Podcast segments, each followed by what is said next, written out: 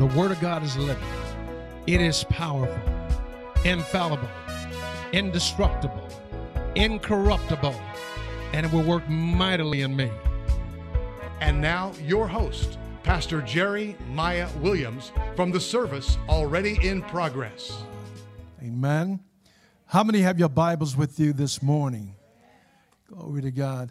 How many take your Bible with you every time? You bring it with you every time you come to church.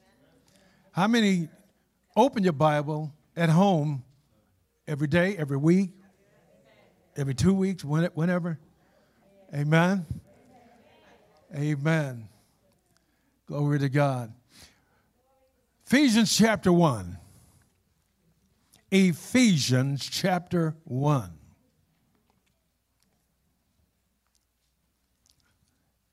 Ephesians chapter 1 has a lot to say about God's plan and purpose, His destiny for our lives.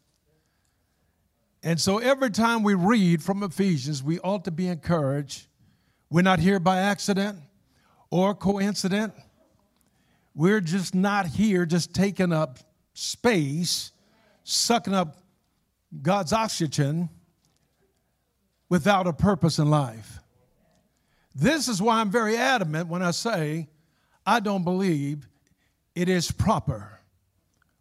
I don't believe it's correct to ever refer to a child born out of wedlock as an illegitimate child. God has no illegitimate child. God doesn't do illegitimate things.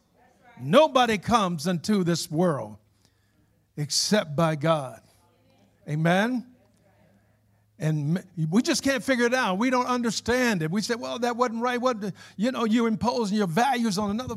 Listen here, the only thing Ill- illegitimate about a child born out of wedlock is the illegitimate, illegitimate mind of the one who judges that child. That child is beloved in the eyes of God. And God has a plan and purpose for that child. That's why He allowed the child to come. So in Ephesians chapter 1, verse 4, Paul says to the Ephesians Christians, he says, just as he chose us in him before the foundation of the world, that we should be holy and without blame before him in love having predestined us to the adoption as sons by Jesus Christ Himself, according to the good pleasure of His will, to the praise of the glory of His grace, by which He made us accepted in the beloved, that is, in the beloved family of God.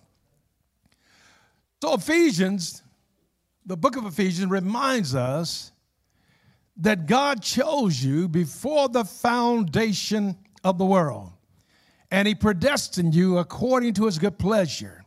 So, every one of you, you're here on purpose. Let me say it again. Every one of you, you're here on purpose. You're not here by accident or coincidence. You're here on purpose. But you won't always be here. For Hebrews chapter 9, verse 27 tells us, and as it is appointed unto men to die, and after this, the judgment. Let me say it again. And as it is appointed unto men once to die, and after this, the judgment. So the tragedy is this it's a tragedy when a person dies without ever discovering their purpose in life. I need you to hear me. That's a tragedy. You know, over the years, over the last 47 years, I've, I've officiated a lot of funerals, eulogized a lot of deceased persons. And sometimes I wonder, when I'm standing at the gravesite, when they lower that casket into the ground, six feet under, sometimes I wonder is that person burying their purpose with them? Or did they have the, an opportunity? Did they ever have an opportunity to discover why they were really born? Why they were really here? See, that's the tragedy. When you live your life and you don't even have a clue about what your purpose is. Now, the Apostle Paul in 2 Timothy chapter 4, seventh verse, Apostle Paul was in a Roman jail. He was about to get his head cut off. He had, he had come to the end of his life, but he said these words I have fought a good fight, I have finished my course, I have kept the faith. So, what was Paul saying? Paul was saying, I have finished God's plan and purpose for my life. I have reached my destiny in life. And so it didn't matter to Paul if death would be the next thing that would happen to him. He had fulfilled his purpose. There was no other reason for him to stay any longer. So, regardless of what your challenges and your problems are in life, we all have problems every one of us. Regardless of what mistakes and what failures we have, and all of us make mistakes, you don't have to die without knowing your purpose. You don't have to die with your purpose being unfulfilled. Huh? You don't have to die short of your destiny and die off in some wilderness, as it were. You can live with a sense of purpose. Now, your purpose may, be, may not be the same as mine, mine may not be the same as yours, but God has a purpose for your life. It doesn't matter if you're young or old or in between, as long as you got breath in your body, God has a purpose for your life. Huh? I remember growing up as a young boy, uh, my dad was a pastor, and many times the pastors would get together and you know, they have Bible study or they want to share their revelations with one another. And these pastors were all like they like they all wore three-piece suits and they, you know, dressed in ties with three-piece suits. Some of these pastors had never graduated from high school. Some had never gone to Bible college or seminary. They were ministers out of oral tradition, out of obedience to a call of God upon their life. But I'll never forget, I heard one preacher say, you know, our job, speaking to the other pastors that was in the setting at that time, he says, our job is more important than the president of the United States. And he actually put his thumbs on his suspenders when he said it. He was sticking out his chest. He was proud to have discovered his purpose in life. Their purpose was to preach the gospel of the Lord Jesus Christ. And because they had discovered their purpose and because they had embraced their purpose, they felt like their job was more important than anybody else's job.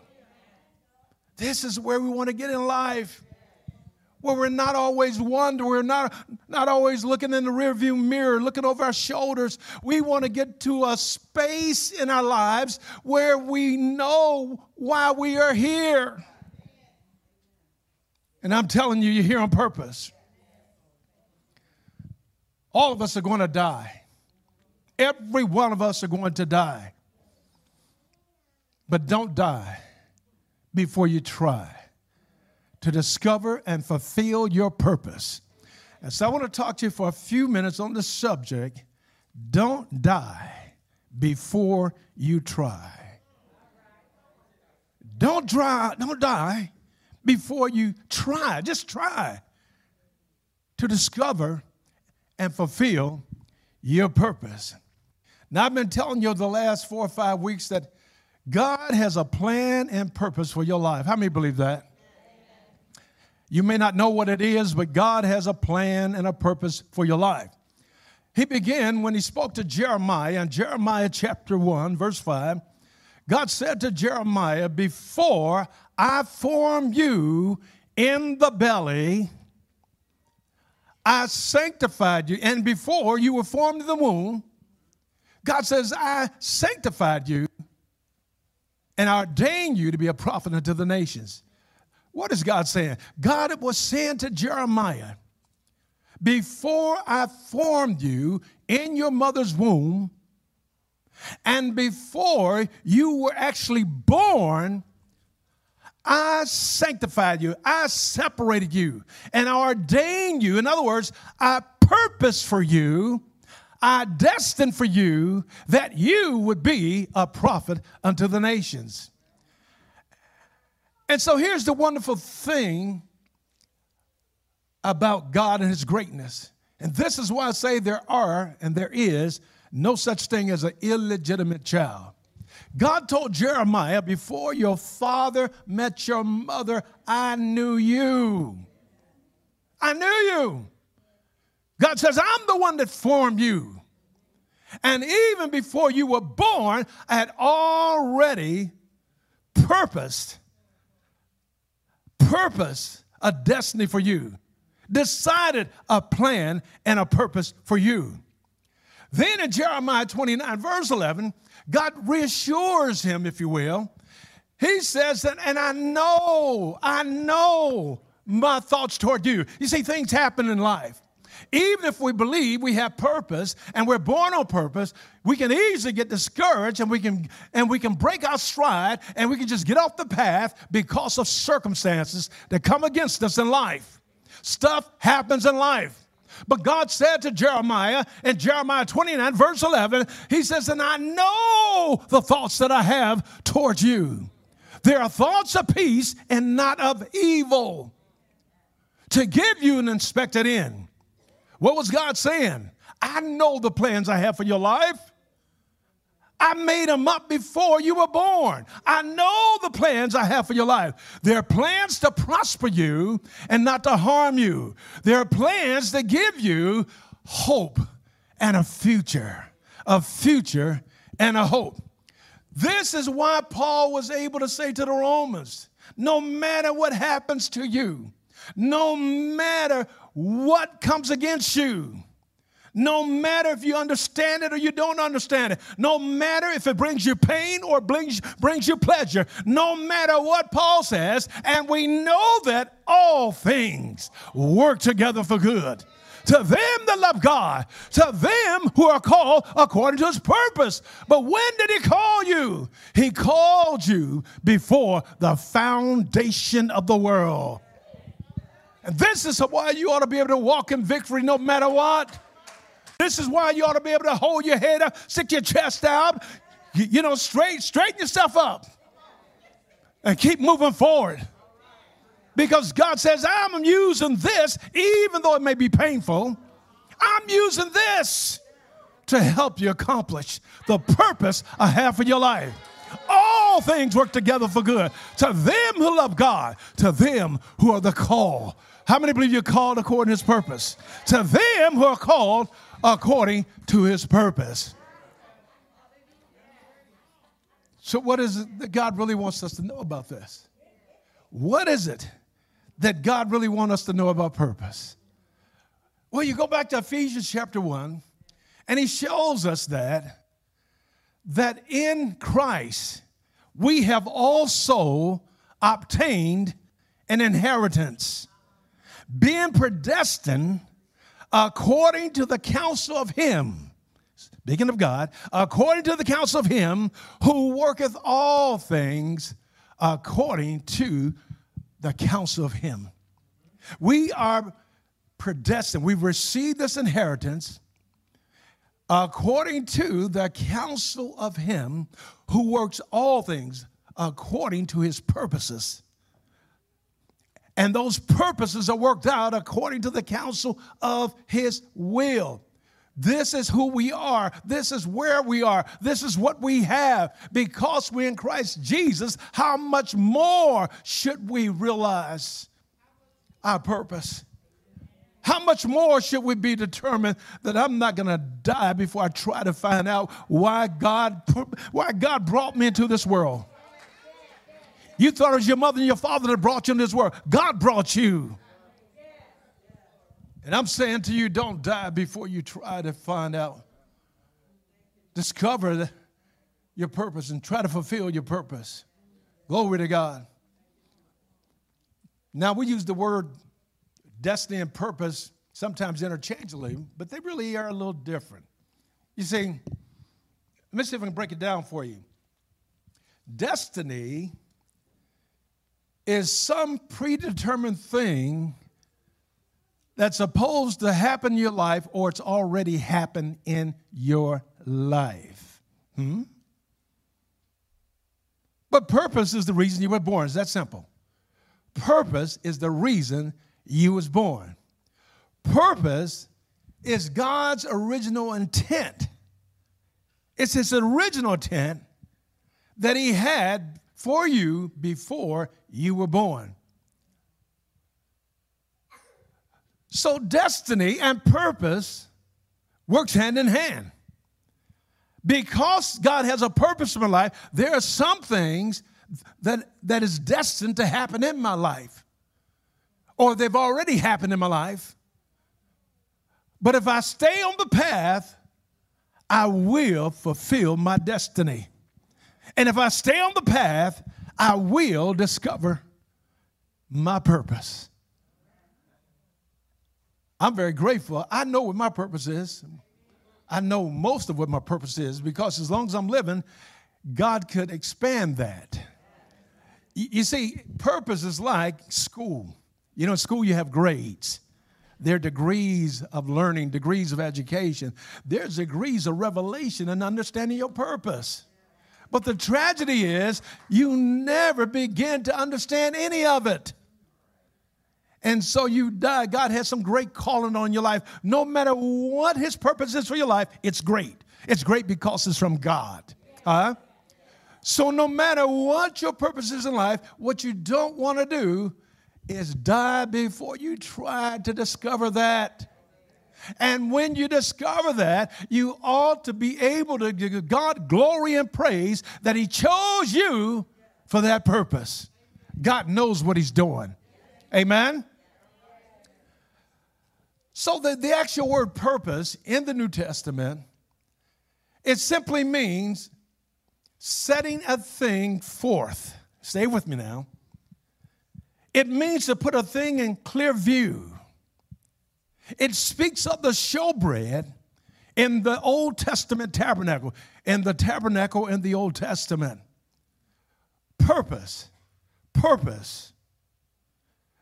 God wants to set something forth in your life. It's the setting forth of a thing. It's when He puts that thing in clear view. What am I saying? When God shows you your purpose, when you discover your purpose, not only do you see your purpose in clear view, but others see it as well. And perhaps others see your purpose before you do. Because the, pur- the word purpose also speaks of the showbread. In the tabernacle in the Old Testament, you know, the tabernacle had three compartments the outer court, the holy place, and the most holy place. In the holy place was the sanctuary. And in that sanctuary, there was furnishings. There was the golden candlestick, but on the opposite side of the room of the sanctuary, from the golden candlestick was the table of showbread. And 12 loaves of bread was placed on that table to represent the 12 tribes of Israel. And the, the table, the bread on the table was in clear view. Soon as you walked in the sanctuary, you saw the, the table show bread. You saw the bread on the table. And the, the, the bread again represented the tribes of Israel. Remember when David and his men were on the run from Saul. And this is probably 1 Samuel chapter 21. And David escapes and he goes to a town called Nob. He goes into the temple where Elimelech is the priest and he says to him, Do you have anything you can give us to eat? And Elimelech says, All we have here is hollowed bread. But David and his men were hungry. So the priest said to David, if you and your men have kept yourselves away from women for at least three days, then I'll give you this hollow bread. Now, the bread was only supposed to be eaten by the Levitical priests. But the point is, David and his men could see the bread, it was in clear view. When you discover your purpose, it is in clear view. You see, folks was telling me I was going to preach a long time before I knew I was going to preach. They were telling me stuff that a long time before I even wanted to accept it. But I had to accept it for myself. Otherwise, I would have died before I tried.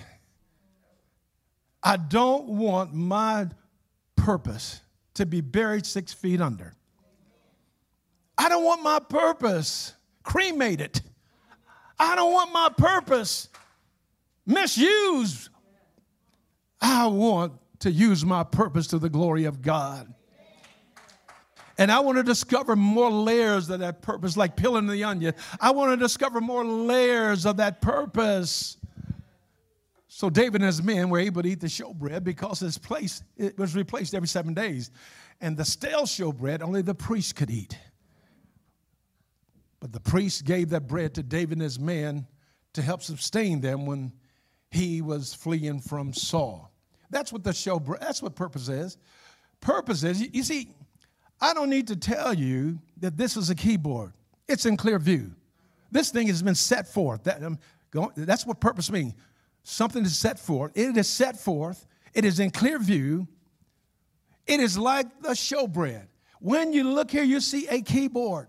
You know this is a keyboard. And we got to come to the place where we know who we are. You, you see, I am, you know, this keyboard is not a guitar. Come on. And a guitar is not a set of drums. And we got to come to the place where we know who we are and what our purpose is and walk in that and stop comparing ourselves with other people. Just walk in your purpose. Just walk in your purpose. And you don't want to die until you try. Now, there's three aspects of purpose there's a revelation there's preparation, and then there's destination.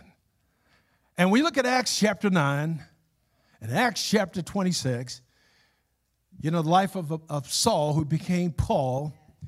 You know, particularly Acts chapter 26, Paul, when he stood before King Agrippa, King Agrippa decided to hear his case before he actually was taken to Rome. He was on his way to Rome, so King Agrippa says, I'll hear his case. And so Paul is sharing before King Agrippa what really happened to him on the, on the road to Damascus. Paul's attitude was pretty much, I was minding my own business. And all of a sudden, I got this number one, revelation. I got a revelation from Jesus himself. Paul says, I begin to understand my purpose. God revealed himself to me and then he revealed his purpose unto me. And that's what God will do for every one of us. He first reveals to us himself that he is God and he has a plan and purpose for our lives. And then he reveals that purpose. So that's the first aspect of really understanding your purpose. It's revelation. Then there's preparation. It's preparation. What did God do for Paul? Paul was led into Damascus down to the house of Judas on a street called Straight. God got a way of straightening us out. Led to Damascus to the house of Judas on a street called Straight, and God spoke in a dream to a disciple named Ananias, and he says, I want you to go and inquire on a street called Straight for a man named Saul, for he's praying. Why was Saul praying? He had been blinded. Why was Paul praying? He was surrounded by darkness. He was lost at that time. And this is the reason, or one of the reasons, every one of us should be praying. If you don't know your purpose, you don't have a clue what your purpose is, ask God. He will reveal it, and then He'll begin to take you into preparation. How did God prepare Saul to fulfill his purpose? Well, he sent Ananias down to him. Ananias laid hands on Saul, and God anointed Saul and filled him with the Holy Ghost. This is the preparation we need to fulfill our purposes. More than anything else, we need to allow God to anoint us and fill us with His Holy Spirit. That's preparation. We need preparation to fulfill our purpose. And God spoke to Paul, Saul, who became Paul, on the Damascus Road. And he says, Stand upon your feet. He says, For my purpose for you is that you would be a minister unto me, not a persecutor of the church, but a minister unto me. You see, you've been walking down the wrong road all these years. I never called you to be a persecutor, but I called you to be a preacher, a minister unto me. I called you to be a light unto the Gentiles, so the Gentiles could give me glory and praise me. So that was the destination that, that God gave to Saul to understand about his purpose. The destination always is to give glory and praise unto God. That is the end of any purpose. If whatever you think your purpose is, and you can't give God glory and praise, then you, you have not reached you're not even on the road to go to reach the destination of your purpose. Destination. You need revelation, preparation, and destination. The chief end of purpose is always to praise and glorify God. And if you can't praise and glorify God in what you're doing, that is not your purpose. That is not your purpose. If you're a thief, you're not going to praise and glorify God for stealing. That is not your purpose. God didn't call you to be a thief. Huh? That is not your purpose. That is not the destination. When God reveals the revelation and He begins to take us to preparation, the chief end of that destination is always we'll give praise and glory to God. Amen. Glory to God. Now, another way to look at destination, not destination, but purpose. This is another way of looking at it. Purpose is really God putting part of Himself into you. Join us Sunday at Agape Word Fellowship, where Dr. Jerry Miah Williams is your pastor proclaiming a life changing message of the agape love and power that God is. For more information, log on now at www.agapeword.net, 1430 South New Hope Road. Agape Word Fellowship.